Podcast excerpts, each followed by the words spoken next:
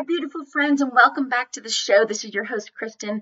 Today, I'm excited. I am actually going to share a episode I did last year before I had rebranded the show. So it was really one of my first episodes, but it is so good. It's so important. We're going to talk about the elimination of hurry, about slowing our lives down to a speed that's manageable, to a speed that allows us to really experience life the way God intended it for us it's a really great episode, especially in January as we're all kind of resetting our lives and we're through the busy season of the holidays.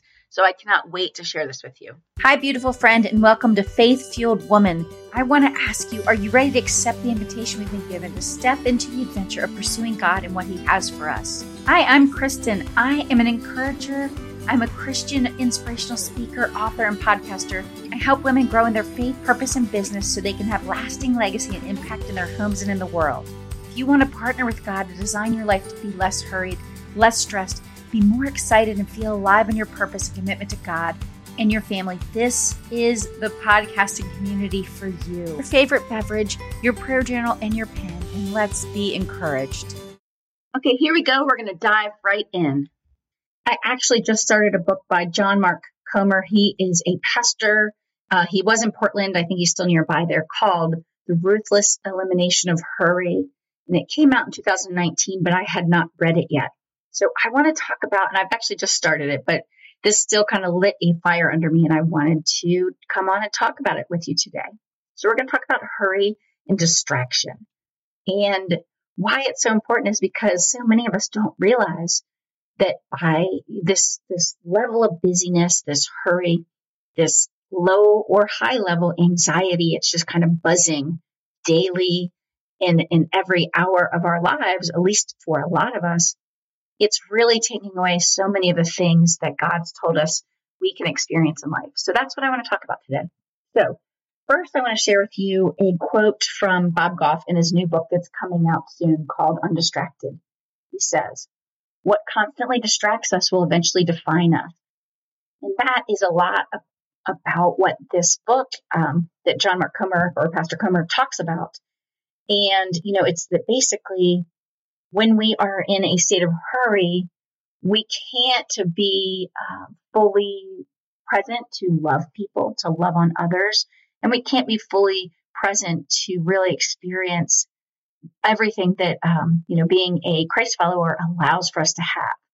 And so his book's about how he went from having a, a very overly busy, hurried, uh, and a little bit distracted life as a pastor. You know, working hard as a pastor, having a family, being a husband, but how much he was constantly on the go and just how exhausting that was.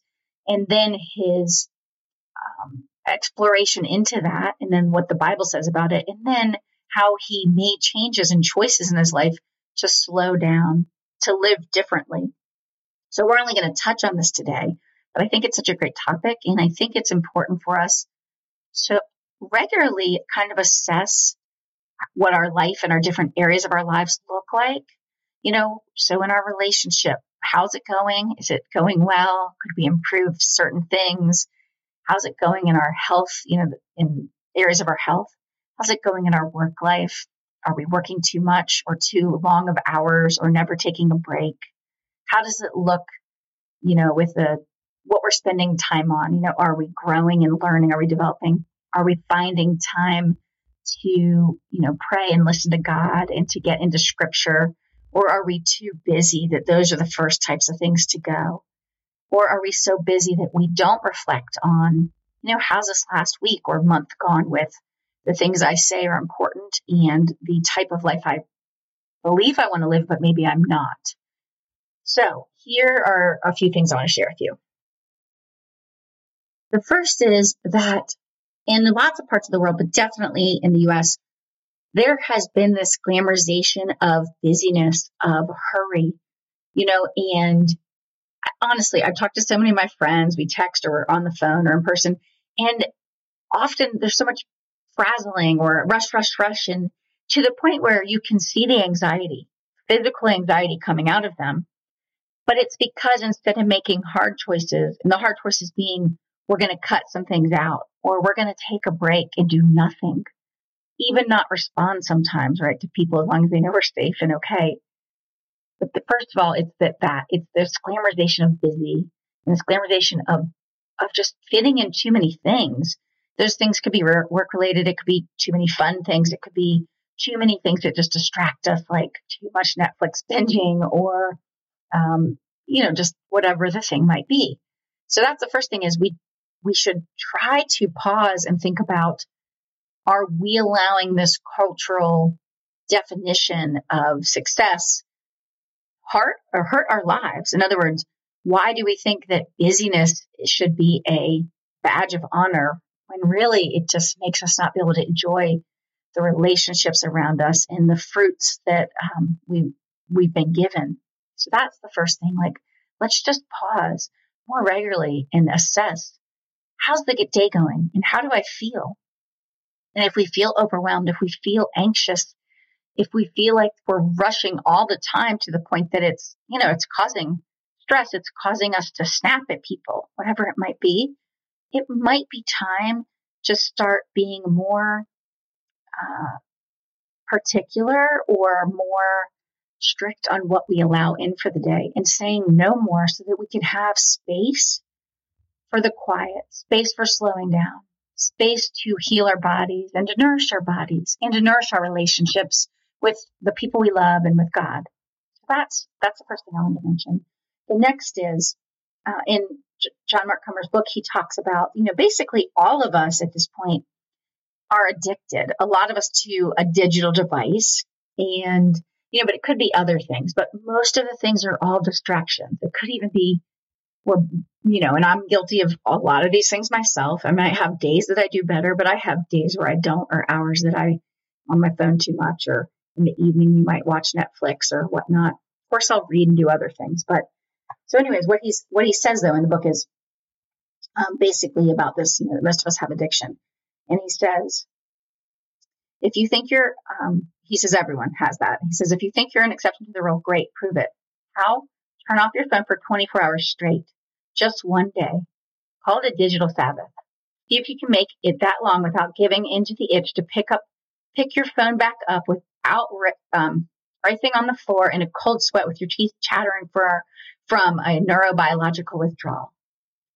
So, and then basically he says, he's not saying that we shouldn't have these digital devices for our maps and our music and all these things. He's just explaining that too often we don't realize that these things that we say are digital progress often can distract us and really create this, uh, this addiction in us. But one of the reasons is because they're actually designed to get our attention as long as possible because that's how they make more money, right? These companies and these apps and things.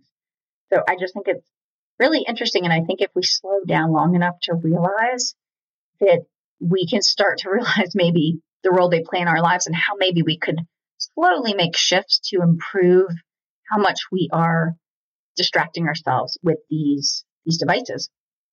And I think in his book, he mentions it's something like the average person touches their phone like 2,617 times. And I think they say in, in a year, a lot of people watch Netflix over 700 hours.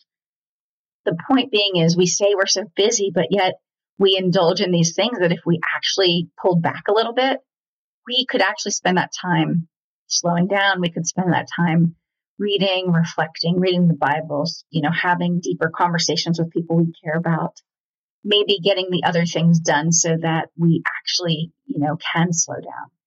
But I just think a lot of times we get so used to using these devices, we don't realize that instead of being a device and a tool that we use when we need them, we get used to not liking quiet.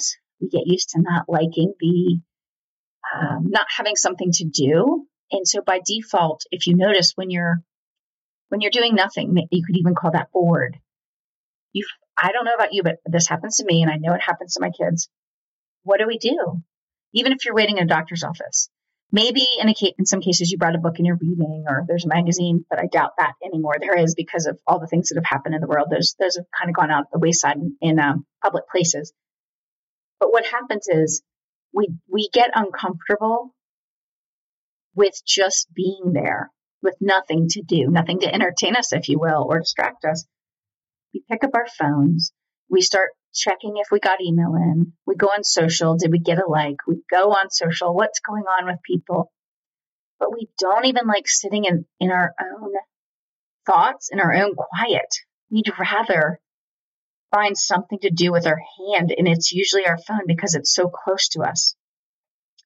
And here is a passage in scripture that I think really speaks to how we are meant to live. Okay, in Matthew 11, um, 28 through 30, it says, Come to me, all you who are weary and burdened. I will give you rest. Take my yoke upon you and learn from me. For I am gentle and humble in heart, and you will find rest for your souls. For my yoke is easy and my burden is light. But, you know, we weren't really meant to live in this hurried lifestyle. We were meant to have time for rest and recovery and time for processing and time for connection with our souls and with God. And often when we're so hurried and busy and distracted, we don't even have time for that to happen. And so I think this is just such a interesting and important topic that we all, for the most part, struggle with. And, you know, he, uh, in, in John's book, he basically goes on to say, do you ever catch yourself with a sneaking suspicion that you'll wake up on your deathbed with this nagging sense that somehow, in all the hurry and busyness and frenetic activity, you missed the most important things? And then he gives a couple examples. Somehow you started a business but ended a marriage. You got your kids to their dream colleges but never taught them the way of Jesus. You got letters after your name but learned the hard way that intelligence is not the same as wisdom. Made a lot of money but never grew rich in the things that matter most, which ironically aren't things at all. You watched all 14 seasons of blank but never learned to love prayer. And then he says, This is the terrifying aspect of the conversation for me. Most of us waste copious amounts of time, myself included, for all the talk about hurry and overload most of it is self-inflicted. And then he says, uh, Philip Zimbardo's recent research on the demise of guys, i.e., the crisis of masculinity in Western culture, has concluded the average guy spends 10,000 hours playing video games by the age of 21. 10,000 hour, hours. And then John goes on to say, My mind jumps to the research around this role. In 10,000 hours, you could master any craft or become an expert in any field from Sumerian archaeology to Olympic water polo. You could get your bachelor's degree and your master's degree. You could memorize the New Testament, or you could beat level four of Call of Duty. Hmm. And then, then he goes on to say, uh, and how we spend our time is how we spend our lives. It's who we become or don't.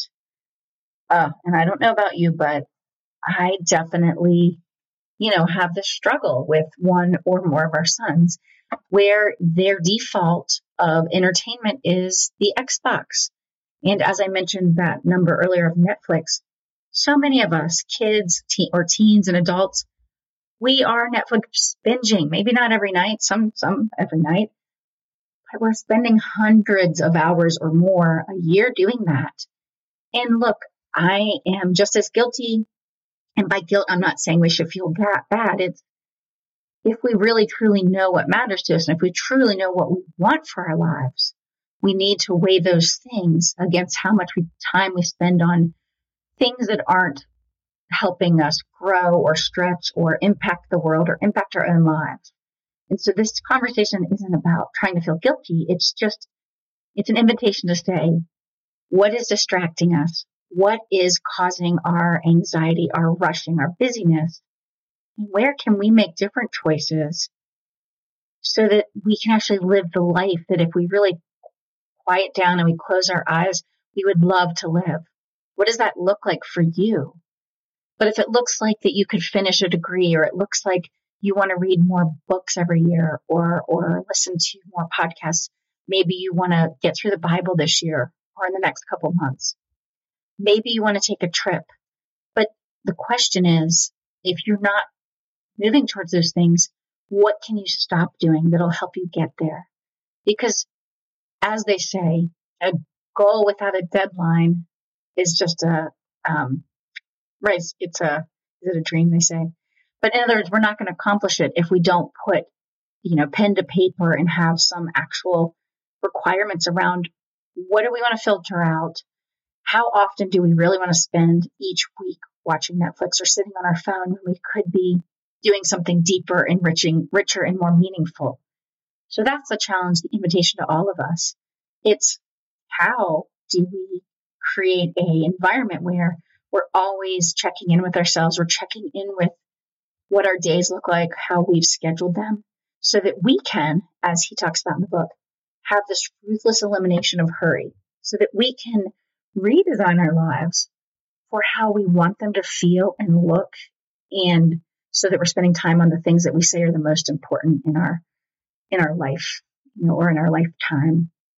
So I would just leave you with this idea. How can we find time in our day, in our week, to get quiet, to remove the distractions of the television and our smartphones, of the noise of the news, the noise of hustle and bustle and other things, so that we can really hear our own thoughts, so that we really can commune with God and really have time to reset and to connect and slow down and have this kind of restful spirit that I think most of us are longing for today. So that's what I would ask you. And I think part of that comes from quiet and slowing down, but it also comes from reflection and then norm, regularly assessing what we, the life we want with what it is we're currently, how we're living. And I would love to hear from you. I'd love to hear how are you assessing, you know, what your life and your days and your schedule looks like, and how are you eliminating things that are distractions or, or are causing more busyness or anxiety in your life than you want. I would love to hear how you're tackling this. And for most of us, it's an ongoing thing. But, you know, I think we have to look, you know, at our daily lives in order to make changes or slight adjustments. Have a great day. Until next time.